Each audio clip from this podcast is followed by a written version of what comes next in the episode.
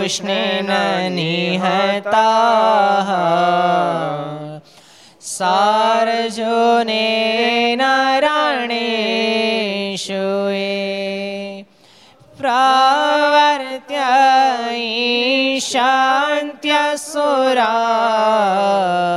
स्ते त्वधर्ममयदाक्षितो धर्मदेव तदा भक्ता अहं नारायणो मुनिः जानिषे कौशले देशे भूमहि समगो द्विज मुनिशापनृतां प्राप्ता ऋषिं सात तथोधवम् ततो वीतासुरेभ्यो सधर्मं स्थापयन् ज સધર્મમ સ્થાપયન જ બોલો સ્વામિનારાયણ ભગવાનની જય શ્રી હરિ કૃષ્ણ મહારાજની શ્રી રાધા રાધારમણ દેવની શ્રી. લક્ષ્મી નારાયણ દેવની. શ્રી નર નારાયણ દેવની શ્રી ગોપીનાથજી મહારાજ શ્રી મદન મોહનજી મહારાજ શ્રી બાલ કૃષ્ણલાલ શ્રી રામચંદ્ર ભગવાન શ્રી કષ્ટભંજન દેવ ઓમ નમઃ પાર્વતી પતય હર હર મહાદેવ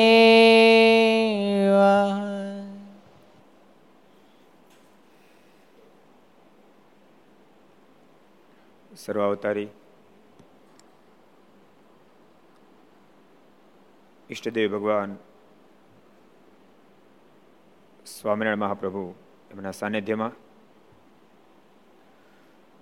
તીર્થધામ સરદારના આંગણે વિક્રમ સંવંત બે હજાર છોતેર જેઠવત સાતમ શુક્રવાર તારીખ બાર છ બે હજાર વીસ ઘર સભા અંતર્ગત શ્રીહરિ ચરિત્ર ચિંતામણી લક્ષ ચેનલ, કર્તવ્ય ચેનલ, સરદાર કથા યુટ્યુબ, લક્ષ યુટ્યુબ, કર્તવ્ય યુટ્યુબ વગેરેના માધ્યમથી ઘેરે બેસી ઘર સભાનો લાભ લેતા સર્વે ભાઈ ભક્તો જાજક જય સ્વામિનારાયણ, જય શ્રી કૃષ્ણ, જય સિયારામ જય હિન્દ, જય ભારત. ગઈકાલે કથામાં બે પ્રસંગ સરસ ચાલ્યા હતા, બહુ સરસ આવ્યા હતા. એક દુર્લભરામ અને ઘોડીનો. મારે કે દુર્લભરામ બળિયા હશે તો ઘોડીને દોરી જાય ને ઘોડી બળકી હશે તો દુર્લભરામનું હાલવા દેશે નહીં. એના ઉપર મહારાજે બહુ સિદ્ધાંતિક વાત બતાવી, મહારાજ કે માયાનું જોર વધે તો જીવનું હાલવા દે અને ભગવાનનું જોર વધે તો માયાનું હાલે નહીં. પછી મારે એક દ્રષ્ટાંત સરસ આપ્યું હતું. યાદ રહ્યું કે દ્રષ્ટાંત? દ્રષ્ટાંત યાદ રહ્યું? માકડાનું. એટલે કાલે એક બહુ સરસ દ્રષ્ટાંત આવ્યું હતું કે મદારીને તો માકડાને બચાવો હતો અને સર્પને બચાવો હતો અને ત્રીજું શું હતું? હે? બોકડું. બોકડાને બચાવવું હતું પણ થયું કેવું? બિચારો નદી ઉતરતો હતો એક ખભે માકડાને મૂક્યું, માથા પર ટોપલો લીધો સર્પનો, અને ઓલા દોરી જતો હતો બોકડાને. પણ વરસાદ આવવા મળ્યો એટલે વાંદરું ત્યાં એનો વાંદર વાંદર જાળો કરે એને સર્પનો જે ટોપલો હતો ને કરંડીઓ કરંડીઓ કે શું કરંડી હા, એનું ઉપલું ઢાંકણું ઊંચકીને પોતાના માથા પર મૂકી દીધું. એટલે એને છાંટા ન પડે ને, સર્પને છાંટા પડ્યા. એટલે બચવા માટે એમાંથી ઠેકડો મારીને પાણી ગયો એને જ્યાં પકડવા ગયો, તો પેલું બોકડું છૂટી ગયું હાથમાંથી. એ બોકડા લેવા ગયો, તે વાંદરું ઠેકડો મારીને વહી ગયું, ત્રણે તણાઈ ગયા. મદર એકલો રહ્યો બિચારો. એમ ઠાકોરજી કે, મારે તો જીવ પ્રાણી માત્રને બચાવવા છે, પણ પોતપોતાના સ્વભાવથી માયામાં ખેંચાય છે એક વાત કરી હતી. બીજો સરસ પ્રસંગ આવ્યો હતો. બીજો શેનો પ્રસંગ આવ્યો હતો? કાલે આપણે એના ઉપર ઘણી વાતો કરી હતી. કયો? એટલા માટે મહારાજ કે શ્રવણ કર્યા પછી મનન કરવું. મનન થાય તો નિધિધ્યાસ થાય તો સાક્ષાત્કાર થાય. સુરત કહી દે લ્યો ત્યારે. માણકીને એની વછેરી કરતા મહારાજમાં જાજુ હતું. માણકીને વછેરી કરતા પણ મહારાજમાં જાજુ હેત હતું. વછેરીમાં માણકી ખેંચાણી અને એ પ્રસંગ આપણે જોયો તો પછી માણકીની આખી ઉત્પત્તિની કથા આપણે કીધી હતી કે માણકી એ મારને ક્યાં ગામમાંથી મળી હતી? મીણાપુરમાંથી. મારના હાથમાં માણકી આપી કોને? મારના હાથમાં માણકી આપી કોને ચોકડું વછેરીથી માણકી ત્યારે? કયો અર્જણભાઈ મોંઘીબાઈ મોંઘીબાઈ એટલે ભગવતસિંહ બાપુ ગોંડલના, સ્ટેટના ધણી ભગવતસિંહ બાપુ, એના માતુશ્રીએ મારાના હાથમાં માણકીનું ચોકડું આપ્યું હતું. ત્યારે ઉંમર કેટલી હતી? દસ વર્ષની હતી. કેટલી હતી? દસ વર્ષની હતી. એટલે એટલા મહાન હતા જેને કારણે એની કુખે ભગવતસિંહ બાપુ જે એક મહાવીર પુરુષે જન્મ ધારણ કર્યો. અને એ છે ને, અમુક છે ને, અમુક અમુક થેલમાંથી આપણે કહીએ ને બ્લડના ગુણ હોય. મેં એક બી ફેરી કથામાં કીધું છે. કૃષ્ણકુમારસિંહજી મહારાજ હતા ને? ભાવનગર નરેશ અઢારસો પાદના ધણી. ભગવતસિંહ બાપુ એના સગા ગઢા સસરા. કૃષ્ણકુમારસિંહજી મહારાજ, ભાવનગરના ધણી, એના ગઢા સાસરા એટલે ભગવતસિંહ બાપુ. સમજાય એટલે એના દીકરાના દીકરી એ કૃષ્ણકુમારસિંહજી મારા સાથે એના લગ્ન થયેલા. અને એ પણ એટલા મહાન હતા ભારત જ્યારે આઝાદ થયું ત્યારે પ્રજાસત્તાક દેશને બનો ઘણો કહન હતો. પણ બધા જ પહેલા અઢારસો પાદન ને અઢાર કરોડ રૂપિયા રોકડા ગાંધીજી અને સરદાર વલ્લભભાઈ પટેલના હાથમાં કૃષ્ણકુમારસિંહ મહારાજે મૂક્યા. અને ત્યારે ગાંધીજીએ પ્રશ્ન કર્યો, મહારાજા, તમે આ અઢારસો પાદર અને અઢાર કરોડ રૂપિયામાં આપવા માટે આવ્યા? મહારાણને પૂછ્યું છે? ત્યારે કૃષ્ણકુમારસિંહજી મહારાજના મોઢામાં શબ્દ નીકળ્યા, મહારાણી તરફથી જ મને પ્રેરણા મળી છે એટલે આપવા માટે આવ્યો છું.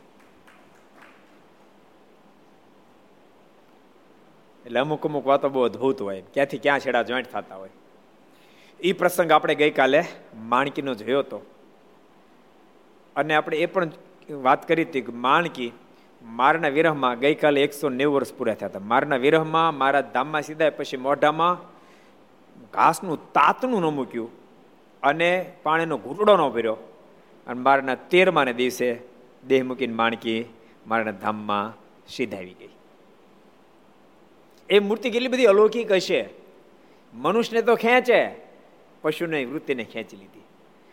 મારમાં ખેંચાય ખેંચાય ને પાંચ પાંચ હજાર તો સંસાર છોડીને સાધુ થઈ ગયા. પંદરસો પંદરસો સાંઘ જોગી, સ્ત્રી ભક્તો પણ સંસાર છોડીને સાંઘ જોગી થઈ ગયા. ગુજરાતના અનેક દરબારો ગામ ધણીઓ મારનો પત્ર મળે ને અઢાર અઢાર જણા ગામ ધણીઓ પત્ર મળતાની સાથે સંસાર છોડીને હાલતા થઈ જાય. એ મૂર્તિ જ અલૌકિક હશે. નહીં તો એમ થાય નહીં. અત્યારે તમને ખબર, બાપા કે છોકરો ન માને. માને? હે? બાપે કે છોકરો ન માને. છોકરા કે, બેટા, અત્યારે હાલ ને તું રાજકોટ ફોન કરે, બેટા, અત્યારે આવી જાય ને, કાલે આપણે વાવવા દો. તો કે, હું સવારે નીકળે ત્યાં નથી આવતો. છોકરો ના પાડી દે.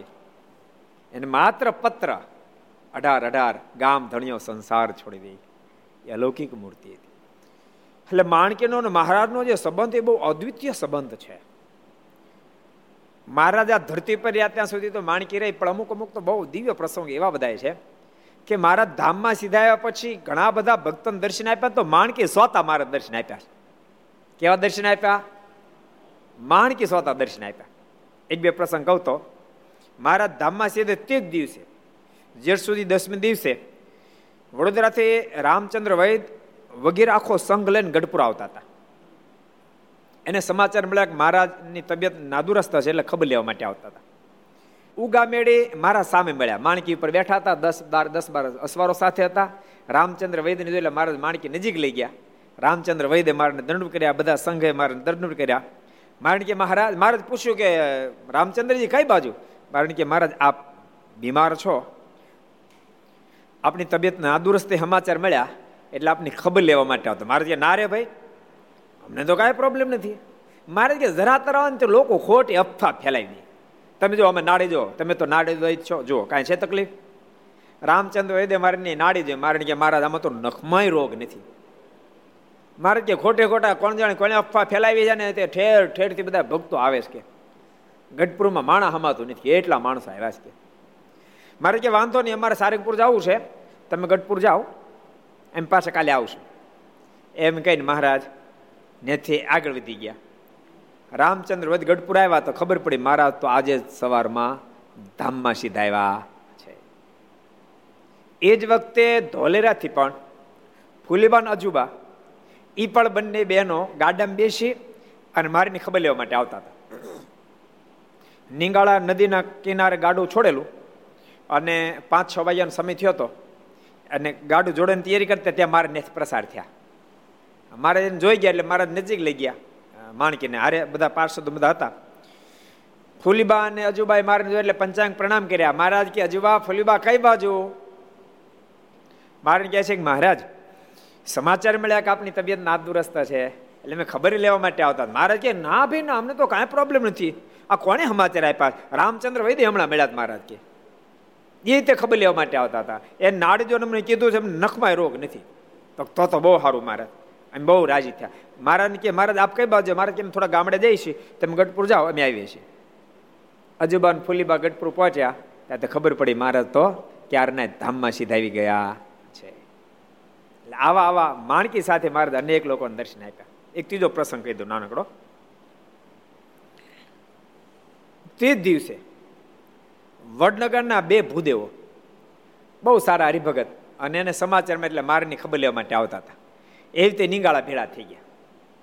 એટલે મહારાજને જોતાની સાથે બંને દોડતા આવ્યા, મારાના પગમાં પીડ્યા. મારા માણકી ઉપર સવાર હતા અરે બધા, ઘણા બધા પાર્ષદ ઘણા બધા હતા. મહારાજ કહે કે, અરે ભૂદેવો, ક્યાં વડનગર થયા મારે કે આ મહારાજ કે હાલતા હાલતા. તો મહારાજ, હાલતા હાલતા. મારે કે, થાક્યા નહીં? મારે કે મારા થાક તો ઠીક છે, પણ આપણી તબિયત નાદુરસ્તા છે, મેં સાંભળ્યું એટલે મેં તો આપના દર્શન કરવા માટે આવ્યા હતા, ખબર લેવા માટે આવ્યા હતા. મારે કે ના ભાઈ, ના, અમને તો કાંઈ પ્રોબ્લેમ નથી કે. અમને તો નખમાય રોગ નથી. મારે કે કોને આવા ખોટા સમાચાર તમને પગાડ્યા? મારે કે મહારાજ બીજા ઘણા બધા આવવાના છે બધાને તો સમાચાર પગ્યા મારે ત્યાં તો ખોટા સમાચાર છે. કાંઈ વાંધો નહીં, તમે ગઢપુર જાઓ. અમે ગામડે જઈને આવીએ છીએ. અને બે ભૂદેવ ગઢપુર પહોંચ્યા ત્યાં તો ખબર પડી મહારાજ તો ધામમાં સીધાવી ગયા છે. ભૂદેવ પહેલાં ખૂબ રેડ્યા. રેડ્યા પછી એને વિચાર કર્યો કહો આપણે કેટલા બધા ભાગશાળી. લક્ષાવિધિ મનુષ્યો છે. એમાં આપણને ભગવાન નિમિત્ત બનાવીને આપણને દિવ્ય સ્વરૂપે માણકે સ્વતા દર્શન આપ્યા. માણકે સ્વતા દિવ્ય સ્વરૂપે દર્શન આપ્યા. આપણે કેટલા ભાગશાળી. અને આવા ભાગશાળી થયા તો હવે શું કામ અભાગ્ય થવું જોઈએ. હવે સંસારમાં જવું જ નથી. આવા મારા દિવ્ય દર્શન આપ માટે હવે અહીંયા રોકાઈને બ્રહ્મચારી થઈ જાવ ગઢપુર રોકાઈ ગયા. અને બે બ્રહ્મચારી થઈ ગયા. એક નામ હરિકૃષ્ણાનંદજી રાખ્યું ને બીજા નામ ઘનશ્યામનંદ ઘનશ્યામાનંદજી રાખ્યું. અને બે બ્રહ્મચારી થયા, સંસારમાં પાછા ગયા એટલે આવી આવી અદ્ભુત લીલા મહારાજે ધામમાં સીધાવ્યા પછી માનકીની સાથે મહારાજ લીલા કરી છે અને ભક્તોને દર્શન આપ્યા છે. એટલે તો નતર ભક્તો લગભગ પશુની સમાધિ કે જોવા ન મળે. સમજાણે માણસનો હારો નબળો બધાને હોય. એવું કે નહીં? સમાધિ બધા બધા ટોપ લેવલ હોય. બધાની હોય, ઘણા બધાની હોય સમાધિઓ પણ પશુની સમાધિ લગભગ ક્યાંય આપણે જોઈ નથી. પણ માણકીની સમાધિ ગઢપુરમાં છે. અને એ કેવા સ્થાનમાં? કહો. મોટા મોટા સદગુરુઓ સંતોના અગ્નિ સંસ્કાર ઘેલાને કાંઠે કરવામાં આવ્યા. મોટા મોટા સદગુરુના અગ્નિ સંસ્કાર ઘેલાને કાંઠે કરવામાં આવ્યા. મારના નાના ભાઈ ઈચ્છારામજી મારનો અગ્નિ સંસ્કાર પણ ઘેલાને કાંઠે કરવામાં આવ્યો. એટલે બહુ મહત્વની વાત ભક્તો. કે એ માણકીની કેટલી બી ઊંચા, કેટલા મહાન મુક્ત આત્મા એ હશે. લક્ષ્મીવાડીની અંદર જ્યાં મહારાજનું સમાધિ સ્થાન માને અગ્નિ સંસ્કાર સ્થાન જે મારનું છે એ સ્થાન ઉપર માણકીનું સમાધિ સ્થાન વિચારો તમે. ત્રણને જ મોકો મળ્યો. મારી સાથે આમ તો બેન જ કહેવાય. મારે તો મોકાની કોઈ સવાલ નથી. મારે તો જ્યાં અગ્નિ સંસ્કાર થાય એ બધું મહાન બની જાય. પણ એ સ્થાનમાં બીજા બેને મોકો મળ્યો. કોને કોને મળ્યો? કોણ કહે છે? બીજા કોનું કોનું સ્થાન છે ત્યાં? હરિભક્તો કોઈને કહેવું છે? એક માણકીનું એક મેં કહી દો એક તમે કહી દો. એક માણકીનું કયો ભગત તમે? કયો કયો કયો. મોટી બા. એમનો અગ્નિ સંસ્કાર પણ એ લક્ષ્મીવાડીની અંદર કરવામાં આવ્યો છે. એ માણકી કેટલી મહાન છે જે ભક્તોએ ઘર સભા સાંભળે, જે ભક્તોએ માણકીનું સમાધિ સ્થાન ન જોઈએ તો હું તમને નિર્દેશ કરું તમને મળી જાય લક્ષ્મીવાડી જ્યારે દર્શન કરવા જાઓ, આપણો મેન ગેટ છે એની અંદર એન્ટ્રી કરો જરા કાલો એટલે ડાબા હાથ ઉપર. તમે દ્રષ્ટિ કરજો, દિવાલની નજીકમાં સમાધિ સ્થાન માણકીનું છે. અને મોટી બાનો અગ્નિ સંસ્કાર, તો મારા જે અગ્નિ સંસ્કાર જે મંદિર છે, એની ડાબ બાજુએ ત્યાં મોટી છત્રી, એ મોટી બાનું અગ્નિ સંસ્કાર સ્થાન છે. એટલે માણકી મહાન મુક્ત આત્મા હશે. અનેક લોકોને માણકી આકાશમાં ઉઠતી અને એની ઉપર સવાર થાય એવા દર્શન થયેલા છે. એક વાર તો સુરા ખાચરને માણકી પાખોવાળી માણકીના દર્શન થયા. પાખોવાળી માણકીના. કારણ કે તો મુક્ત આત્મા હતા. મારી મરજી પણ દેહ ધારણ કરી લે. મુક્ત આત્મા ભક્તો, એવો મુક્ત આત્મા જેને ઘેરે ઉછરી મોટો થયો, ધન્ય ભાગી છે ને? હે? એ માણકીની સરક મારને આપી અને મારા રાજી થઈ ગયા મોંઘી બાને કે તમારા મોલ મોંઘા થાય અને કેવા મોંઘા મૂલ થયા? માનો એને તો રજવાડું મળ્યું. એ તો સંગ્રામજી મહારાજાના મહારાણી થયા એટલે મોંઘું મૂલ થયું. એટલું જ હોત તો તો તો કદાચ ભૂલી જાત દુનિયા. પણ એની કોખે એક એવા મહામુક્ત આત્માને મારે મોકલ્યા ભગવતસિંહ બાપુને કે જેને કારણે આ ધરતી રહેશે ત્યાં સુધી મોંઘીબાનું નામ અમર બની રહેશે. કારણ કે ભગવતસિંહ બાપુ એવા મોટા રાજવી થયા. પ્રજાપાલક એવા. પ્રજાપાલક એટલે ગજબ. એક નાનકડો પ્રસંગ કહી દઉં ભગવતસિંહ બાપુનો. એક ફેરી ભગવતસિંહ બાપુ પોતે પોતાના પ્રજાની જે સીમ હતી, આખી જોવા માટે, અવલોકન માટે નીકળે મેઘદાડો પોતે જોવા માટે ગયેલા અને એમ આવતા હતા, પોતાના ગોંડલના સીમાડે પહોંચે ને ગાડી ખોટકાડી. ત્યારે ગાડી આવી ગઈ ભગવતસિંહ બાપુ વખતે ગાડી આવી ગઈ હતી. ગાડી ખોટકાણે, એટલે પોતે ગાડી નીચે ઉતરે ડ્રાઈવર રિપેરિંગ કરતો હતો. તો થોડે દૂર, બાજુમાં બધું બધું ખેતર ઉભેલા અને લગભગ ભાદરો મહિનો બેસી ગયેલો. અને માથા ઢક મકાઈ ઊભી હતી. મગફળીના માંડ પાટલા ભળી ગયા હતા માથા ઢક કપાસ થઈ ગયા હતા. એ બધું જોઈને ભગવતસિંહ બાપુને ખૂબ આનંદ થતો હતો કે મારી રેત ખૂબ સુખી થશે, ખૂબ સારી મોલાત છે. તો થોડે દૂર એક સ્ત્રી ભક્તોએ બૂમ મારી. એ ભાઈ, આ મકાન ભારો મને ચડાવરાવો ને. એટલે ભગવતસિંહ બાપુ તરત એની પાસે ગયા. હવે એ નાના માણસો, મોટા માણસો તે દિવસે કાંઈ આ વિડિયાની દુનિયા તો હતી નહીં કે જેથી કરીને નજીકથી ઓળખી શકે. મીડિયા તો હતા નહીં. એટલે એ ઓળખતી નહોતી. ભગવતસિંહ બાપુએ એને માથે ભારો મકાઈનો ચડાવ્યો. અને ભગવતસિંહ બાપુએ મકાઈનો ભારો ચડાવ્યો, ત્યારે પહેલી નારીએ કીધું કે, તમે કોઈ રાજવી પુરુષ એવું લાગે છે કે? તો તમે જરાક રાજવી છો, તો આપણા મહારાજા ભગવતસિંહ બાપુને તમે ઓળખતા હશો કે? અને બહુ ભલા આપણા રાજા છે. આપણા રાજવી બહુ ભલા છે. એ ભલા શબ્દ આવડ્યો ને ત્યાં ભગવતસિંહ બાપુ હૃદયમાં ટાઢું થઈ ગયું. મારી રયત પાછળથી મારી પ્રશંસા કરે છે, મારું જીવન કૃતકૃત્ય. આપણા મહારાજા બહુ ભલા છે.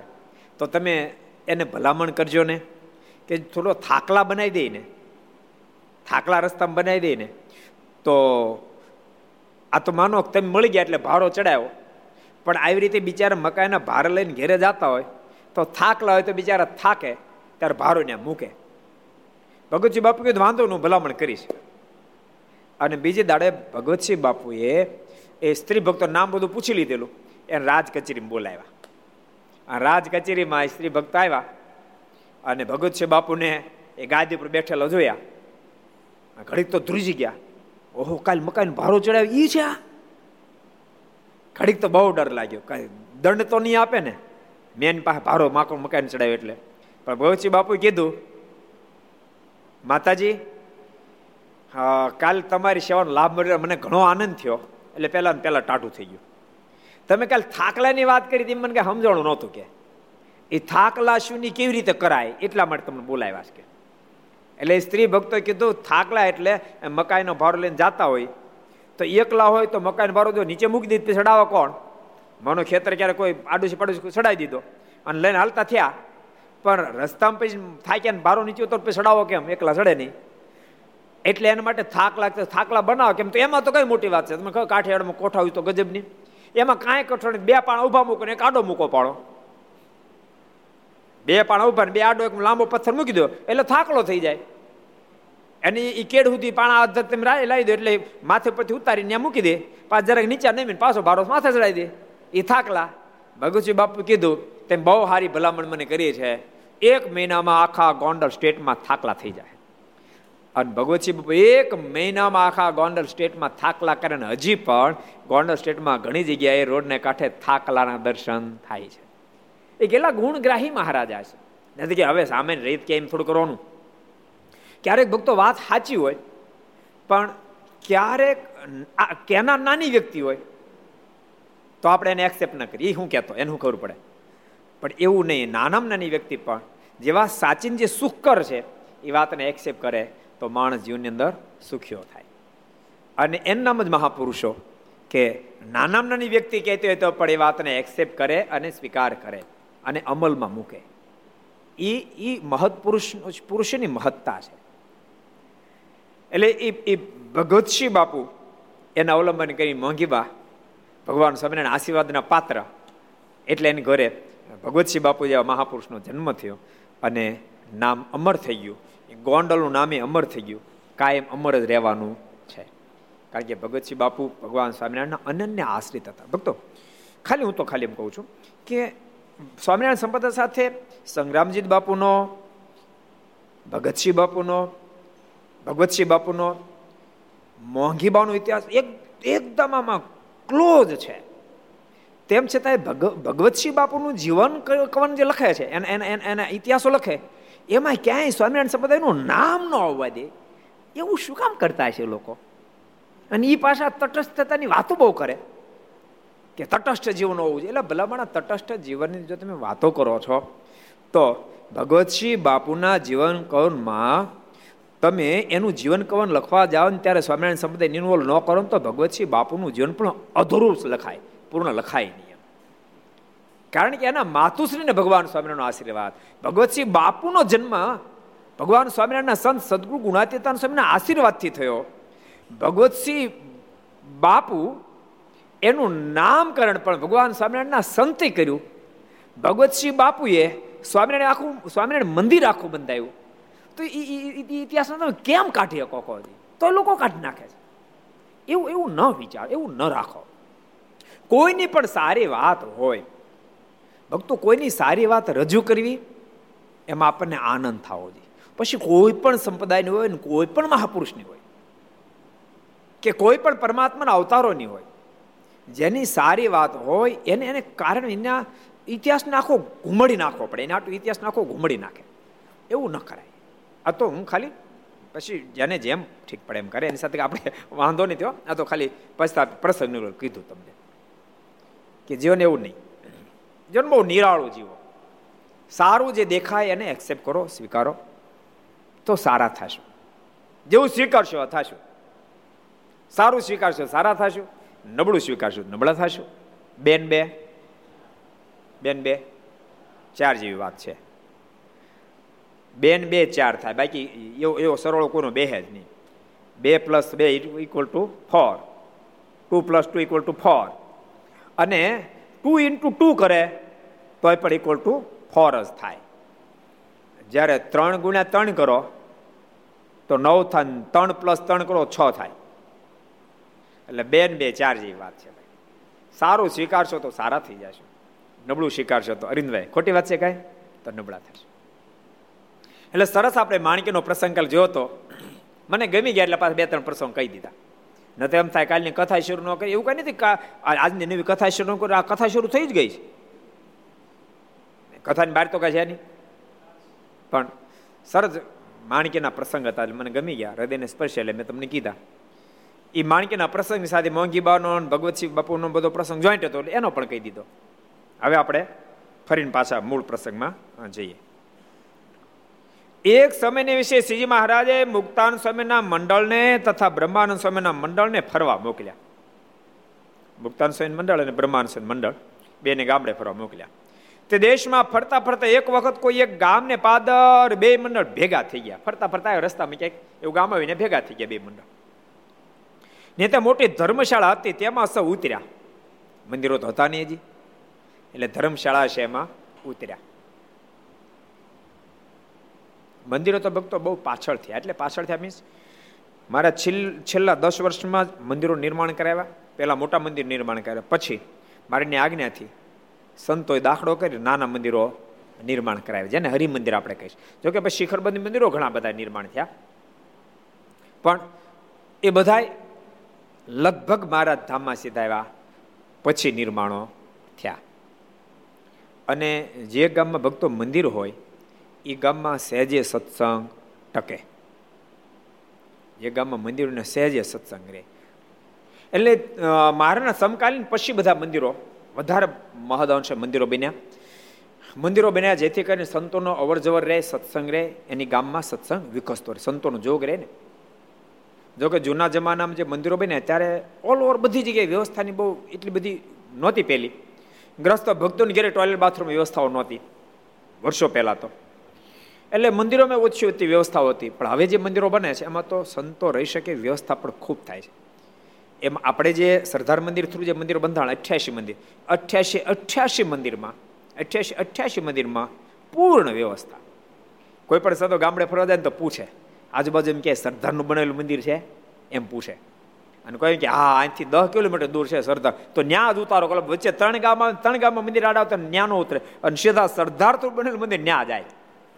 કડવા બાપા, ખોટી વાત જવા કડવા બાપા આવ્યા, ચણાકાથી. એ તો દસ ગામ, દસ પંદર કિલોમીટર અંતર કાપીને આ શ્રદ્ધાનું બનેલ મંદિર ત્યાં જાય. કારણ કે આપણે બહુ જ વ્યવસ્થા એટલા માટે કરી. કારણ કે સંતોને સહજ ત્યાં આવવાનું મન થાય. રસોડું, રૂમ ટોયલેટ બાથરૂમ બધું બહુ વ્યવસ્થા સારી કરી. જેથી કરીને સંતો આવે તો સત્સંગ અભિવૃદ્ધિ થાય. બીજા નંબરમાં, સંતો મંદિરમાં ઉતરે તો વધારે સમાસ થાય. નહીતર કેવું હોય કાંઈ સમય ઉત્સવ કરે ને તો મંદિરમાં વ્યવસ્થા એટલે હરિભક્તો ઘેરે ઉતરે. હરિભક્તો ઘેરે ઉતરે તો બધા હરિભક્તો કોઈ એની ઘેરે જાય, ન જાય. કારણ કે અમુક તમારે વ્યવહારિક આ તે પ્રશ્ન હોય. જેથી કરીને બધા હરિભક્તોને ઘેરે જાય નહીં. એટલે સંતોણ જોગ ન થાય. જ્યારે મંદિરમાં ઉતરે તો મંદિર તો બધાનું ઘર. એટલે નાના મોટા બધા હરિભક્તો મંદિરે આવી શકે, સંતો પાસે કથા વાર્તા સાંભળી શકે, થોડો સત્સંગ કરી શકે, એના માધ્યમથી સત્સંગની અભિવૃદ્ધિ થાય. કેવા કેવા ગામમાં મંદિર વાંદરડોમાં તો કોઈ દી મંદિર થાય? કડવાપા કોઈ દી ન થાય, બોલો. હો વરે મંદિર વાંદરડોમાં ન થાય, એવું ગામ હતું. પણ વાંદરડો મંદિર કર્યું ગામનું નામ જ બદલાઈ મેં આ વાંદરડો કે સારું લાગે. સિજનગર કરી નાખ્યું પછી નામ. સિજનગર કર્યું ને આપણે? સિજનગર નામ કર્યું. રાણપુર ને ધારી ગુંદાળ એની આજુબાજુમાં ઘણા બધા ગામમાં. ચાપરડા પ્રેમપરા, એ બધા મંદિરો બહુ સારા થયા. અને દર વર્ષે આપણા સંતો પાર્ષદો પહેલા પાર્ષદ હતા હવે સંતો. વર્ષમાં બબ્બે ફેરી બબ્બે ત્રણ ત્રણ દિવસ રોકાવા પણ એ મંદિરમાં જાય છે. જેથી કરીને અમારે મુક્તસ્વરૂપ સ્વામીએ ગામડા બહુ ફેર્યા. હવે હવે હવે ચેન્જ થયા. મુક્તસ્વરૂપ સ્વામી મુંબઈ મુકાણા અને હરિચરણ સ્વામીની ગામડા વિભાગ આવશે. સાધુજીવન સ્વામીનો અમુક ગામડા વિભાગ છે. કારણ કે એ બધું કરવું પડે ને. ઘણા બધા ચેન્જ થયા ને સંતો બધા ચેન્જ અલગ અલગ જગ્યાએ ચેન્જ થયા. હવે હરિચરણ સ્વામી તમારા ગામડામાં આવશે. કડવા પપ્પા અને સાધુના જોગ વિના સત્સંગ ટકવો બહુ જ ગહન થઈ જાય છે. મવા પ્રાંતમાં એક દી મેં વાત કરી હતી. આપણે સંતો જ્યારે મૂક્યા, પાર્ષદો મૂક્યા ત્યારે અરિંદા હજુ અત્યારે મહુવાના ભક્તો બેઠા છે. બે હરિભગત આવતા હતા. અરિંદ બાબા, તમે આવતા હતા મંદિરે? નહીં ને. બે જ હરિભગત. એક ખવારે ખાંજે. આ આજે હરિભક્તો બેઠા છે ને કહું છું. એક ખવારે ખાંજે. હિરજી દાદા. બે જ હરિભગત આવે મંદિરે. અને મંદિરનો દોઢસો રૂપિયાનો ગલો નીકળે કેટલાનો? દોઢસો રૂપિયાનો ગલો નીકળે શિખરબદ્ધ મંદિર. અને મંદિરની ફિક્સ ચોવીસ લાખ હતી, એમાંથી અઢાર હજાર વ્યાજ આવતું, એમ જ મંદિર હાલતું હતું. એટલે પાંચસો ગ્રામ લોટ જોખીને પછી પાછું તાળું મારી દે. શું નામ હતું? વઘાસિયા સાહેબ. એને ભાઈ વાંક નહીં, તાળું ન મારે પાછું એ અઢાર અઢાર હજાર પૂરું મહિનો કાઢવો પાછો. એમાં લાઇટ બિલ ભરવા, આ કરવું, તે કરવું, એમાં તૂટે. એમ મંદિર હાલતું હતું. અને આઠ દસ વર્ષ પહેલાં ગણેશગઢ મંદિરની પ્રતિષ્ઠા હતી બરોબર હું ત્યાં ગયો, કાંઈક એ બાજુ ગયો તો સભા કરવા મેં કીધું આવો મંદિર દર્શન ખંડેર મંદિર થઈ ગયું આવો ખંડેર. અને બે ત્રણ ગાયો હતી. એ ગાયો એમ છૂટી રખડે અને કાળો મેશ, મંદિરે કાળું ને બધે છાણ છાણ, એમ ન લાગે મંદિર છે. ધર્મશાળામાં બધું ટાઈપ થઈ ગયેલું. મને પોતાનું બહુ દુઃખ થયું. લાલજી મારી સાથે મેં વાત કરી. તો મને કહે કે સમય આપણે ત્યાં પાર્ષદો મૂકીએ. એટલે પછી પાર્ષદો મૂક્યા. અને પાર્ષદ દાખલો એવો કર્યો. બહુ દાખલો કર્યો. અમારે કોઠારી હું નામ? ભજન પ્રકાશ સ્વામી, પછી ધર્મ સ્વરૂપદાસ સ્વામી, અત્યારે મહંત તરીકે મહાપુરુષ સ્વામી છે એમાં રામાનુજ સ્વામી, પછી કોણ છે? નીલકંઠ ભગત, પછી ભક્તિ હેરી સ્વામી, પછી ધર્મ ધર્મ દર્શન સ્વામી, આવું કોઈ બાકી રહ્યું? હા, શ્રીરંગ સ્વામી, હે? શ્રી વલ્લભ સ્વામી. એ બધા બધા ખૂબ દાખલો કર્યો. કેટલા ગામડામાં સત્સંગ, કેટલા ગામમાં ફેર્યા ફરો છો? ધર્મ સરદાજી દોઢસો ગામ આજુબાજુનો દોઢસો ગામ કવર કરે. દોઢસો ગામમાં ખરેખર સત્સંગ હોઈ ગયેલો. હાવ સુઈ ગયેલો. કોઈ સંતો જાય કે લેવા નહીં દેવા. કોઈ ન જાય ને. ધર્માદાવાળા જાય ને તોય પણ ગાડી લઈને જાય. એ ત્રણ દાડામાં ધર્માદ ઉઘરાય ને બધું પૂરું. એવી પોઝિશન એ મહુવાના આજુબાજુ વિસ્તારની થઈ ગયેલી. પણ સંતો એવો બધો દાખલો કર્યો, બધા ગામડાને જાગૃત કરી અને ખૂબ ખૂબ જાગૃત થયા. દરેક ગામડાની અંદર સભાઓ, રોજ બબે સભાઓ અલગ અલગ ગામમાં. કોઈ દાદા ધામમાં જાય, કોઈ દાદીમાં ધામમાં જાય, કે બીજા ત્રીજા પ્રસંગોમાં સભા. એમ કરી ખૂબ સત્સંગને જાગૃત, ડેવલપ કર્યો. જેમાં દોઢસો ગોલો નીકળતો એના મંદિરમાં ચાલી પચાસ હજારનો ગોલો નીકળતો થઈ ગયો. બોલો એનું જ મંદિર. એના ઠાકોરજી એનું મંદિર. એના જ હરિભક્તો. ચાલી પચાસ હજારનો ગોલો નીકળ થઈ ગયો. એટલે સંતોના માધ્યમીના મંદિરોને હકાલવાય પણ બહુ જ ગહન છે. સંતોના માધ્યમથી સત્સંગની અભિવૃદ્ધિ થાય એટલા માટે શ્રીજી મહારાજ સ્વયં અક્ષરધામમાંથી કાફલો લેતા આવ્યા અને સાધુ બને એને બધાને બધા ગ્રસ્તો બને નાખે. કહો, એ વખતે આવેલા બધા મુક્તો જ હતા. એ ત્યાગ આશ્રમ ગ્રસ્ત આશ્રમ એને કે બંધન થયું નહોતું. પરંતુ બાપાને ક્યાં ક્યાં બંધન થયું હતું? ગોરધન શેઠે કહે કોઈને બંધન થાય એમ નહોતું. પણ મહારાજ નહીં અમુક કાફલો બનાવ્યો, મને ખબર હતી, એના માધ્યમથી એ સૂર્યચંદ્ર તપે ત્યાં સુધી એમ સત્સંગની પરંપરા ચાલુ રહે. એટલે મુક્તાન સ્વામી અને બ્રહ્માન સ્વામી ફરતા ફરતા એક ગામમાં ભેળા થઈ ગયા. અને ધર્મશાળા ઉતારો કર્યો. ને ત્યાં બેઠા બેઠા કથા વાર્તા કરતા હતા. ને બેઠા બેઠા કથા વાર્તા કરતા તેવામાં મુક્તાન સ્વામીએ કહ્યું સાધુઓ રામ જોડી માગવા જાઓ.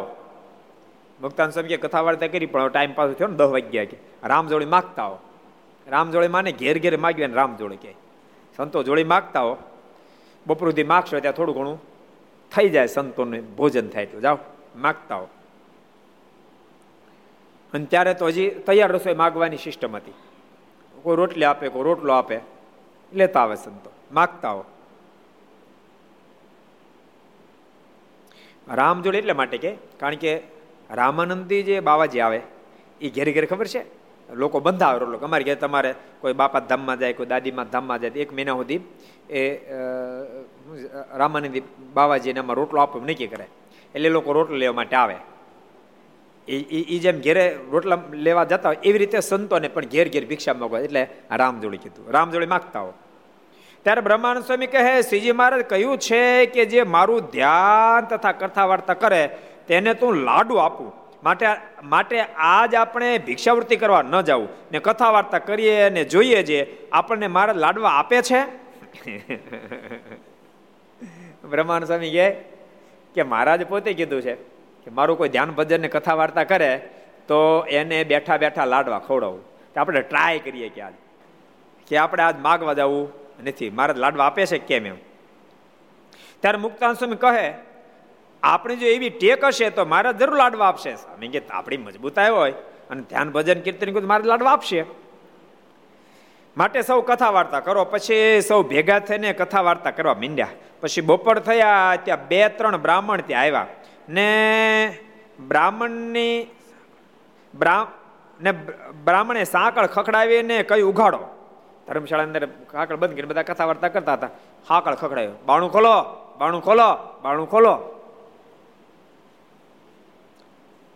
ત્યારે મુક્તાન સ્વામી બોલ્યા છે, કોઈક બોલાવે છે, માટે બારણું ઉઘાડો. કોઈક બારણેની હાકર ઠોકે છે, માટે બારણું ખોલો.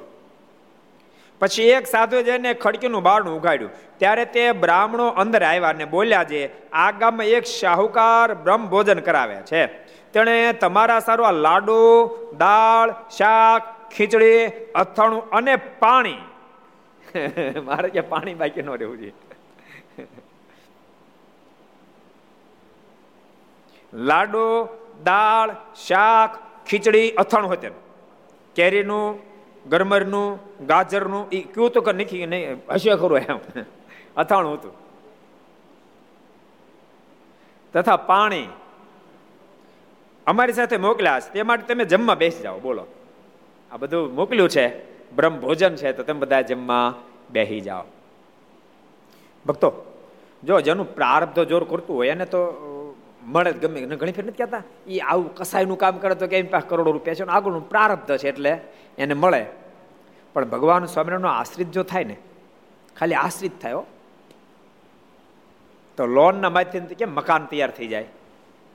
ભજન કરશે કે નહીં કરે પછીની વાત છે. આશ્રિત બની મારીને આજ્ઞા પાળે, તો મારે અન્ન વસ્ત્ર ને કરીને દુઃખ રહેવા દે ની સુખીઓ કરી નાખે. હજારો લોકો મળશે. તમે કોઈ પણ સ્થાન હશે તમે આમ આમ સરાસરી માણશો તો ત્યાં ભગવાન સ્વામિનારાયણ આશ્રિત છે તો એ સુખ્યા નીકળશે. અને સમાજમાં લોકો એમ કે સ્વામિનારાયણ બધા સુખ્યા બહુ. મારે પોતે પ્રાર્ધ માગી લીધું છે આપણું. મારીની આજ્ઞા પ્રમાણે કરે સુખ્યા થઈ જાય. આજ્ઞા પ્રમાણે એક સરસ પ્રસંગ મને ગમે એટલે તમને કહી દઉં. મારે ફરી માંગરોળ પધારેલા, માંગરોળ. માંગરોળ કેટલા જણા ગયા છો? હું સાથ કરો તો માંગરોળ કેટલા ગયા? માંગરોળ હરિભક્તમ કોણ કોણ માંગરોળ ગયા? બે ત્રણ જણા નથી ગયા. બે પારસો તો ખાલી બાકી છે. બાકી બધા માંગરોળ જાય માંગરોળ તો મારે લીલાઓ બહુ બધી કરી છે. પ્રેમાનંદ સ્વામીનું દીક્ષા સ્થાન એટલે માંગરોળ. દેવાળા મગ્નેરામનું દીક્ષા સ્થાન એટલે માંગરોળ. મહારાજ, માંગરોળમાં વાવ ગળાવી પેલી. માંગરોળ. માંગળો કૂદ્યા અને મેઘપુરમાં નીકળ્યા. એ પણ બીજી વાવ છે માંગરોળ. માંગરોળમાં બહુ પ્રસંગ છે. મારે પ્રથમ સમાધિ પ્રકરણ પણ માંગરોળમાં જ ચલાવ્યું પહેલો ભગવાન પણ અને ઐશ્વર્ય પ્રતાપ પણ મારે માંગરોળથી પ્રારંભ કર્યો. એટલે ભગવાનના ભક્તો સૌરાષ્ટ્રમાં કોઈ આવો તો અવશ્ય મેં માંગરોળના દર્શન કરજો. પંચસ્થિતિના દર્શન કરવા જજો. જુનાગઢથી તમે લોજ જાઓ તો માંગરોળ રસ્તામાં આવી જાય છે. માટે ત્યાં જજો. ભગવાનના ભક્તો તીર્થ સ્થાનોમાં જાઓ ને તો ક્યારેક ક્યારેક કેવું થાય ખબર છે?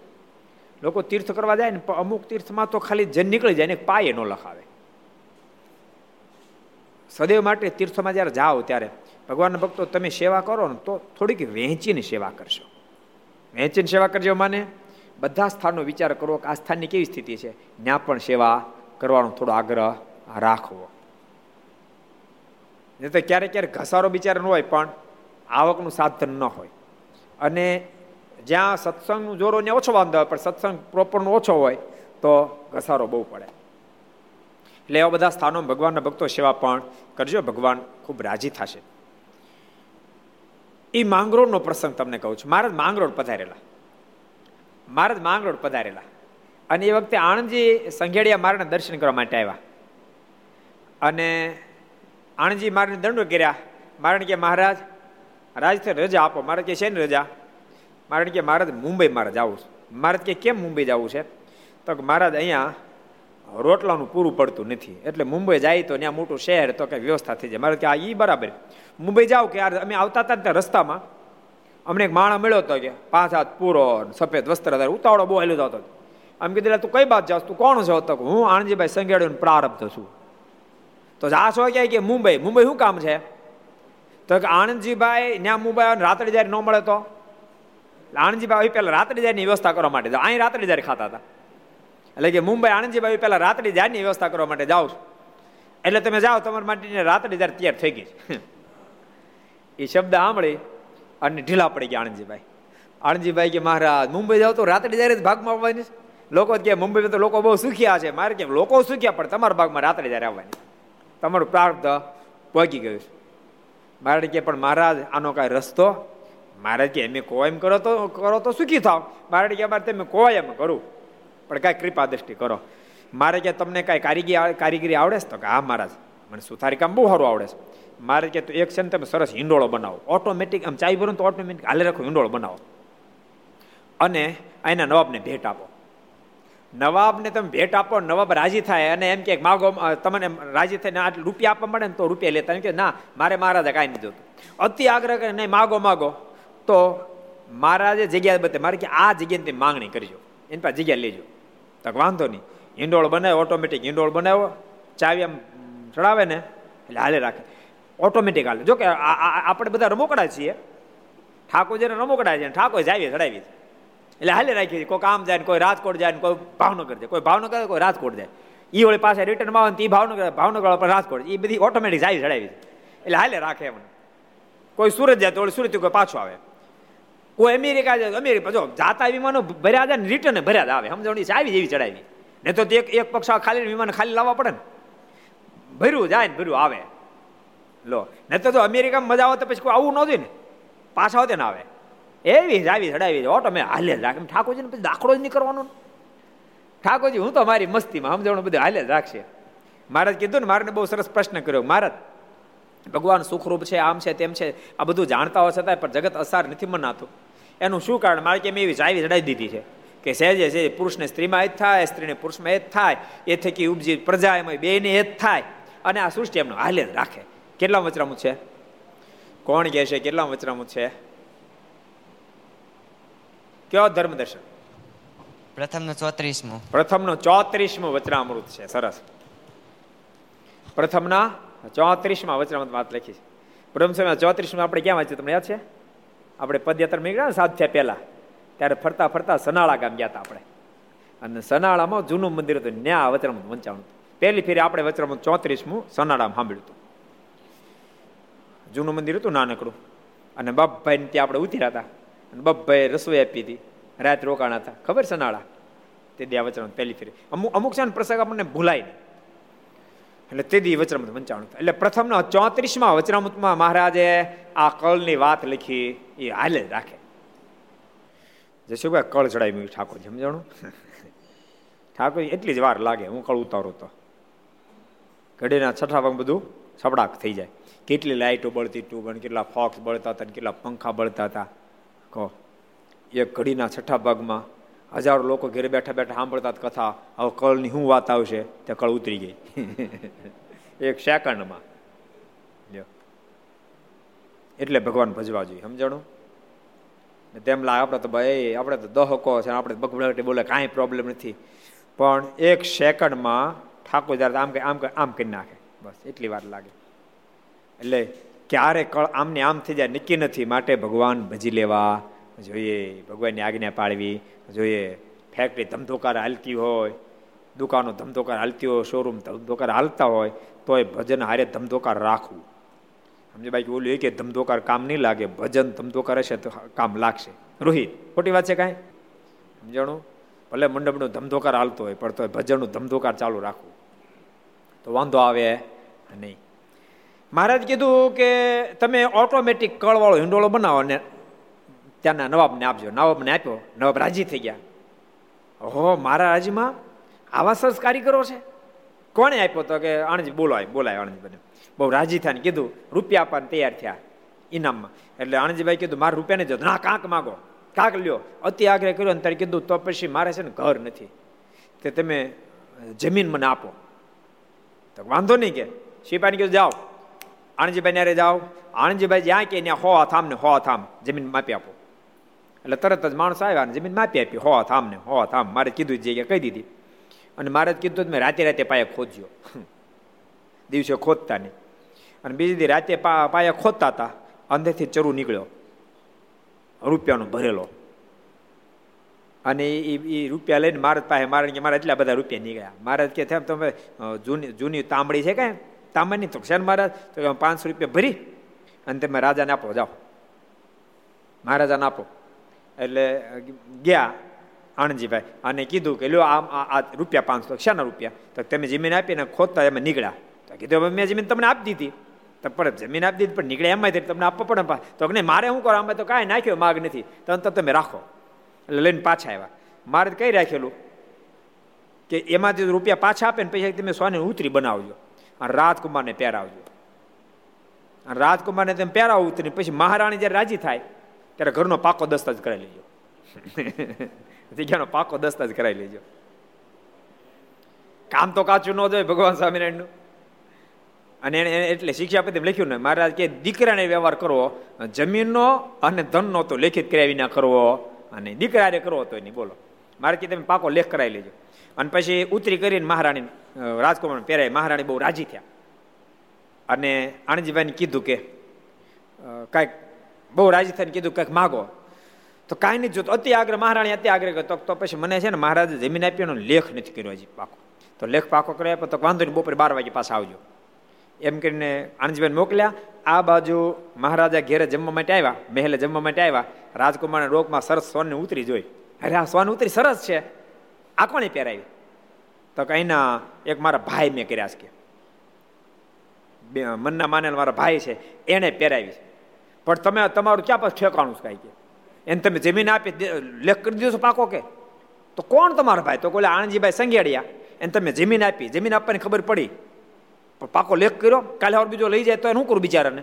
એ ગરીબ માણા છે.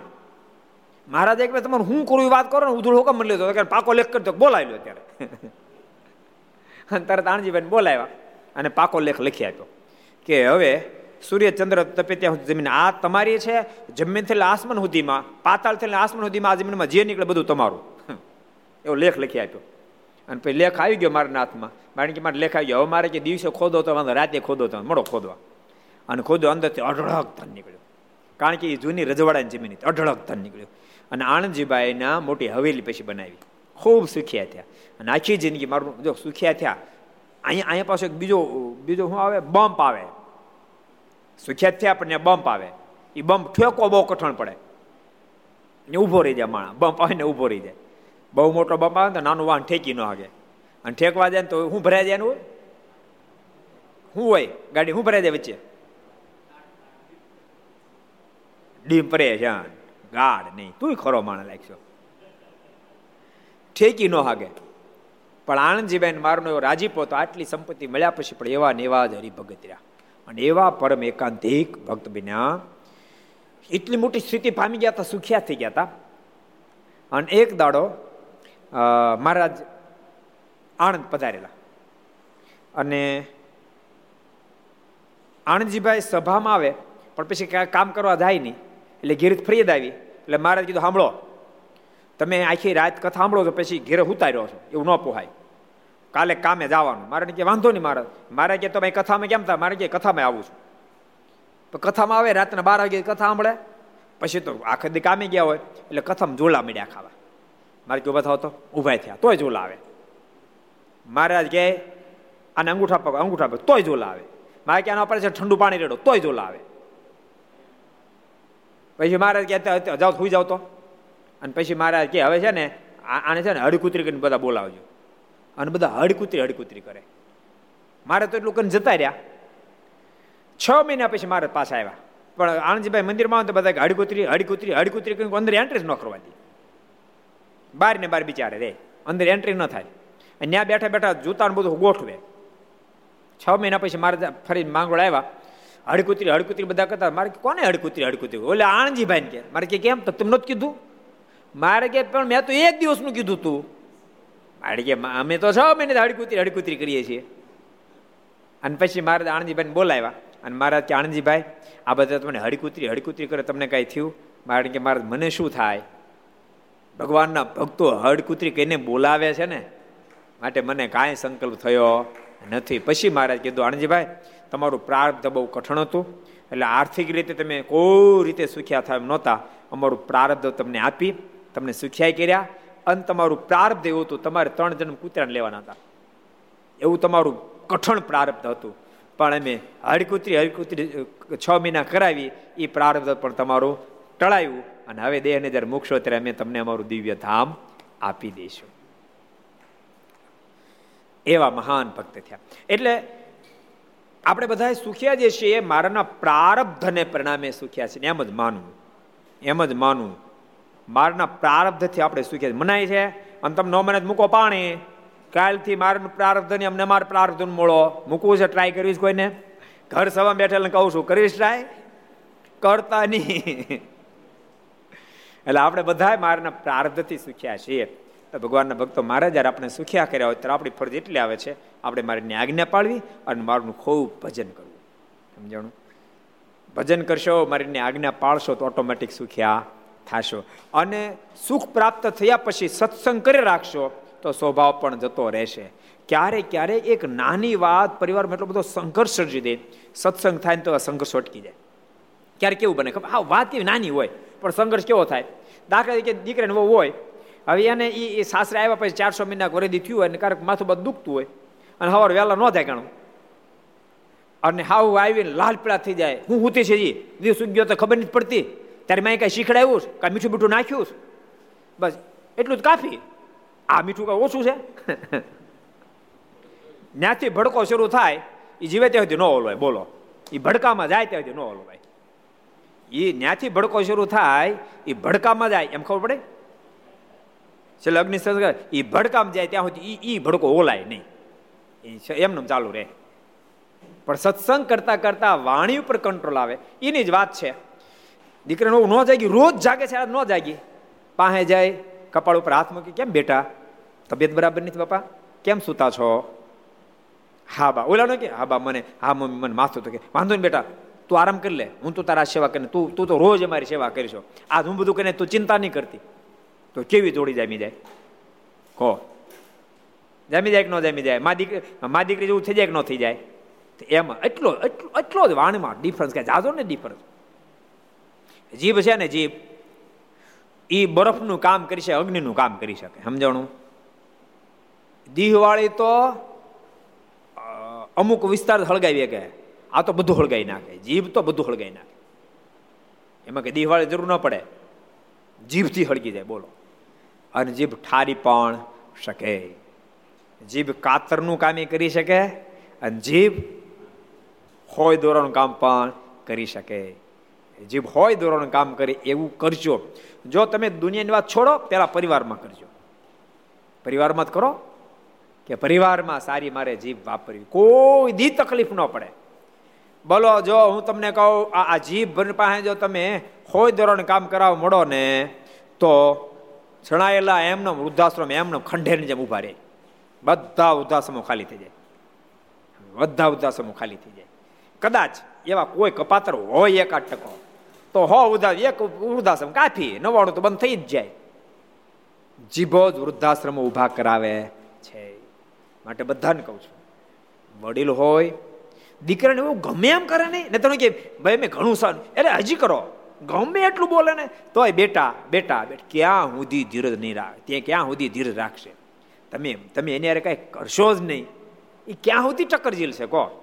કોઈ તમારું ગમે એટલું ખરાબ બોલે, પોસાય એટલું ખરાબ બોલે, તમે એક શબ્દ ખરાબ ન બોલો. મહિને, બે મહિને, ચાર મહિને, છ મહિને, આઠ મહિને, દસ મહિને, બાર મહિને, ક્યાં સુધી ધીરે રાખશે? અને કદાચ એ બોલશે ને તો બીજા કે, એ મૂંગો રે મૂંગો રે. એમ બીજા કે છે. ખરેખર એવી ને એવી જીભ જો સાસુ રાખે, એવી ને એવી જીભ રાખે ને બહુ ગમે એટલી કહુતરી આવી હોય ને, તોય પણ પછી વહુ ને કોઈ કહે છે એટલે આ, આવી તારી હાહુ. ગરીબડી ગાય જેવી, એને હેરાન કરશો. તો વહુને નહીં સમજવું હોય તો સમજવું પડશે. પણ તો થાય કેવું ખબર? હાહુ ખાહુ તો કે ઊંતી હું, તારી માય મીઠું નાખ્યું કે નહીં? અને ત્યાં તો ફરેડ થાય. અને હાહુ ની સામે બે ફાબ મળે બોલવા. અને પછી ભડકા બળે રાખે એમને. અને સાચું કહું તમને, પ્રત્યેક ઘરમાં, ઘર સભામણો બધા સાંભળજો. પ્રત્યેક ઘરમાં. એક તો તમને ખબર, આ આ દુનિયાનો બધા વ્યવહાર હકાલવા. પુરુષ ભક્તો માટે ઘણા ટેન્શન આવી છે. છોકરા ભણ, ભણવા માંડ્યા એની ફીઓ ભરવાની હોય, એક ભાઈ ફીની જવાબદારી હોય, બીજી બાજુ બધે વ્યવહારની ઉપાધિઓ હોય મંદિરનું વાતાવરણ હોય, એમાં કોરોના વચ્ચે ખાબકતો હોય નોટબંધી હોય એ બધા ટેન્શનમાં પુરુષ હોય બિચારો. હવે એમાં તમે ઘેરે આવે અને ઘેરે હાહુ વહુ બગડ છઠ્ઠી બોલાવતા હોય. હજુ તમને કહું ભક્તો, માણસ દારૂ જેવા વિશ્વ વહી જાય છે ને, એમાં પાંચ દસ ટકા આવું પણ કારણ બને છે.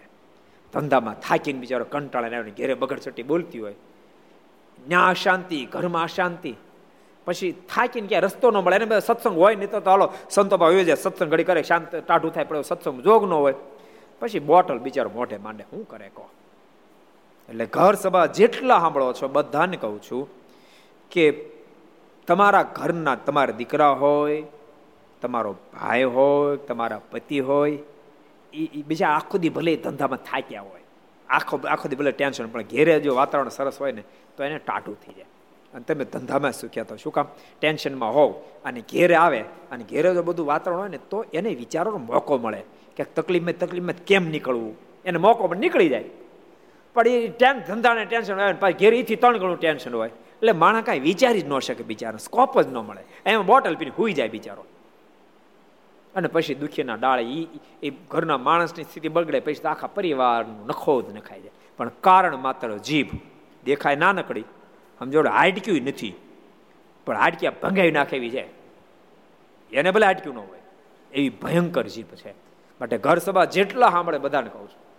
થોડીક વાણી કોમળ કરો. અને કદાચ માનો એકાદ બેલેન્સ ગુમાવી દે, તો સામે બીજી બેલેન્સ રાખેલો માનો સાસુ બોલી ગયા કાંઈ, તો વહુ એક શબ્દ ન બોલે. એક શબ્દ ન બોલે. મૌન ગ્રહણ કરી લે.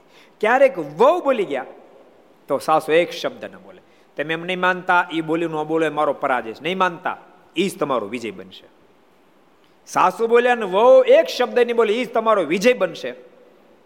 ક્યારેક વહુ બોલી અને સાસુ એક શબ્દ નહીં બોલે એ જ તમારો વિજય બનશે. અને પરિવારમાં શાંતિનું પ્રસ્થાપન થઈ જાય. ઘર મંદિર જેવું થઈ જાય. આનંદ આનંદ આનંદ થઈ જશે તમે જો ને, માણસ ઓટલે બેઠા રે, ઘરમાં એટલે જ જાતા ક્યાંક ભાઈ અમે એનો કઈ વાંક નથી આપણે વાતો કરીએ. ઓટે બેઠા કરે હું? કો કરે હું? ઘરમાં ગયા જેવું ન હોય. એટલે બધાને કહું છું ભક્તો, ઘર સભા સાંભળે છે બધા. ખૂબ તમે વ્યવસ્થિત જીવન જીવજો. વાતને અમલમાં મૂકજો, સુખ્યા થઈ જશો. એટલે મારણનું પ્રારબ્ધ આપણે ભોગવી રહ્યા છીએ માટે જોજો, સંકલ્પ કરો કરી નાખો. કાલથી અમને અમારો પ્રારબ્ધ મળે. કરવો છે? એટલે બ્રહ્માનંદ સ્વામી એ કે આજ ખાતરી કરવી છે, ખાતરી કરી. અને ત્યાં તો લાડવા, દાળ ભાત, અથાણું, પાણી હોતું આવ્યું બધું. બોલો, પાણી આવ્યું. તમે બધા જમવા બેસી જાઓ ત્યારે સૌ સાધુએ સૌ સાધુની પંક્તિ થઈ એટલે બ્રાહ્મણોએ પ્રથમ તુંબડામાં પાણી દીધું. બોલો, પેલા પાણી તુંબડા ભરી દીધા. ઈ ભરી દીધા. વિચારો તમે. પછી લાડુ, દાળ વગેરે પીરસીને ખૂબ જમાડ્યા. ને જમી રહ્યા તે પછી બ્રાહ્મણો તેમના લાવેલા વાસણ પાછા લઈ ગયા. ને સાધુઓ પાછા કથા કરવા માંડ્યા. ને કથા થઈ રહ્યા પછી સૌ સાબદા થઈને ચાલ્યા. ને ગામ વચાળે નીકળ્યા. ત્યારે બજારમાં શેઠની દુકાન આવી ત્યારે બ્રહ્માંડ સ્વામી પૂછ્યું, આ ગામમાં કોણે બ્રહ્મ ભોજન કરાવ્યું છે? એ ગામમાં નીકળ્યા અને પૂછ્યું, આ ગામમાં કોણે બ્રહ્મ ભોજન કરાવ્યું? ત્યારે તે શેઠ કે આ ગામમાં તો બ્રહ્મ ભોજન કરાવે એવો તો કોઈ નથી. ને આજ તો કોઈએ કરાયું પણ નથી. તે સાંભળીને પછી ચાલ્યા ને ગામને પાદર ગયા. ત્યારે મુક્તાન સ્વામી, બ્રહ્માન સ્વામી કહ્યું, એ તો શ્રીજી મહારાજ અંતર્યામી છે. તે હાજરા હાજર છે. તે આપણો સંકલ્પ જાણીને પોતે જમાડી ગયા. એમ વાત કરીને પછી સૌ ફરવા ચાલી નીસર્યા. એટલા માટે સ્વામી વાતો લખ્યું, સ્વામી કે જ્યારે દુઃખ આવી, ઉપાધિ આવે ને ત્યારે સ્વામિનારાયણ સ્વામિનારાયણ ભજન કરજો. મારે બધી ઉપાધિમાંથી બહાર કાઢી નાખશે. એટલે ભગવાન ઉપર ભરોસો મૂકીને ભજન કરે અને બધી ઉપાધિમાંથી મહારાજ બહાર કાઢી નાખે. એની સાથે, એ શબ્દોની સાથે, આવો પાંચ મિનિટ ધૂન. સ્વામી નારાયણ નારાયણ નારાયણ. સ્વામી નારાયણ નારાયણ નારાયણ. સ્વામી નારાયણ નારાયણ નારાયણ. સ્વામી નારાયણ નારાયણ નારાયણ. સ્વામિનારાયણ સ્વામિનારાયણ સ્વામિનારાયણ સ્વામિનારાયણ સ્વામિનારાયણ સ્વામિનારાયણ સ્વામિનારાયણ સ્વામિનારાયણ સ્વામિનારાયણ, નારાયણ નારાયણ, સ્વામિનારાયણ, નારાયણ નારાયણ, સ્વામિનારાયણ, નારાયણ નારાયણ નારાયણ સ્વામી નારાયણ નારાયણ નારાયણ સ્વામી નારાયણ સ્વામિનારાયણ સ્વામિનારાયણ સ્વામિનારાયણ સ્વામિનારાયણ સ્વામિનારાયણ સ્વામિનારાયણ સ્વામિનારાયણ નારાયણ નારાયણ સ્વામિનારાયણ નારાયણ નારાયણ સ્વામિનારાયણ નારાયણ નારાયણ સ્વામિનારાયણ સ્વામી નારાયણ નારાયણ નારાયણ સ્વામી નારાયણ સ્વામી નારાયણ સ્વામી નારાયણ સ્વામી નારાયણ સ્વામી નારાયણ સ્વામી નારાયણ સ્વામી નારાયણ સ્વામી નારાયણ નારાયણ સ્વામી નારાયણ નારાયણ નારાયણ સ્વામી નારાયણ નારાયણ નારાયણ સ્વામી નારાયણ નારાયણ નારાયણ સ્વામી નારાયણ નારાયણ નારાયણ સ્વામી નારાયણ સ્વામી નારાયણ સ્વામી નારાયણ સ્વામી નારાયણ સ્વામી નારાયણ સ્વામી નારાયણ સ્વામી નારાયણ સ્વામી નારાયણ સ્વામી નારાયણ સ્વામિનારાયણ સ્વામિનારાયણ નારાયણ નારાયણ સ્વામિનારાયણ નારાયણ નારાયણ સ્વામિનારાયણ નારાયણ નારાયણ સ્વામિનારાયણ નારાયણ નારાયણ સ્વામિનારાયણ સ્વામિનારાયણ સ્વામિનારાયણ સ્વામિનારાયણ સ્વામિનારાયણ સ્વામિનારાયણ સ્વામિનારાયણ સ્વામિનારાયણ સ્વામિનારાયણ નારાયણ નારાયણ સ્વામિનારાયણ નારાયણ નારાયણ નારાયણ સ્વામી નારાયણ નારાયણ નારાયણ સ્વામી નારાયણ નારાયણ નારાયણ સ્વામી નારાયણ નારાયણ નારાયણ સ્વામી નારાયણ નારાયણ નારાયણ સ્વામી નારાયણ નારાયણ નારાયણ સ્વામી નારાયણ નારાયણ નારાયણ સ્વામી નારાયણ ભગવાનની શ્રી હરિ કૃષ્ણ મહારાજ રાધા રમણ દેવ લક્ષ્મી નારાયણ દેવ નર નારાયણ દેવ શ્રી ગોપીનાથજી મહારાજ શ્રી મદન મોહનજી મહારાજ શ્રી બાલ કૃષ્ણલાલ શ્રી રામચંદ્ર ભગવાન શ્રી કાષ્ટભંજન દેવ ઓમ નમઃ પાર્વતી પતય હર હર મહાદેવા